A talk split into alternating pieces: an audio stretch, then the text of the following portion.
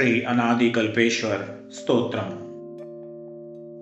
कर्पूरगौरो भुजगेन्द्रहारो गङ्गाधरो लोकितावहस।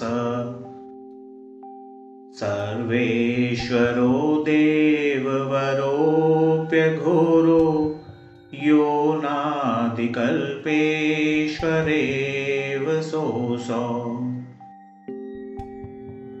कैलासवासी गिरिजाविलासी शंशानवासी सुमनो निवासी काशीनिवासी विजयप्रकाशी यो नादिकल्पेश्वरेव सोऽसौ त्रिशूलधारी भवदुःखहारी कन्दर्पवैरी रजनीशधारी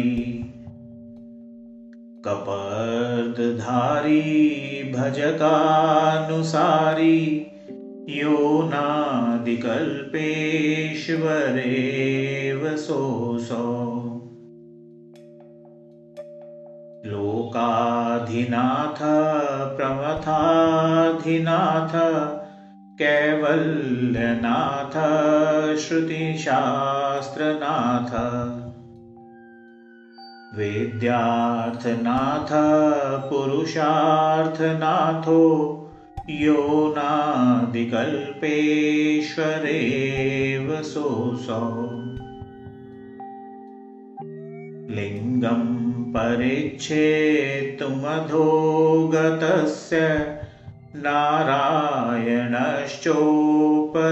लोकनाथ बभूवतुस्तावपि नो समर्थो यो नादिकल्पेश्वरेव सोऽसौ यं रावणस्ताण्डवकौशलेन गीतेन चातोषयदस्य सोऽत्र कृपाकटाक्षेण समृद्धिमाप यो नादिकल्पेश्वरेव सोऽसौ सकृच्च बाणो वनमय्यशीर्षं यस्याग्रतसोऽप्यलभत्समृद्धिम् देवेन्द्रसम्पत्यधिकां गरिष्ठां यो नादिकल्पेश्वरेव सोऽसौ। गुणान् विमातुं न समर्थ एष वेशश्च जीवोऽपि विकुण्ठितोऽस्य।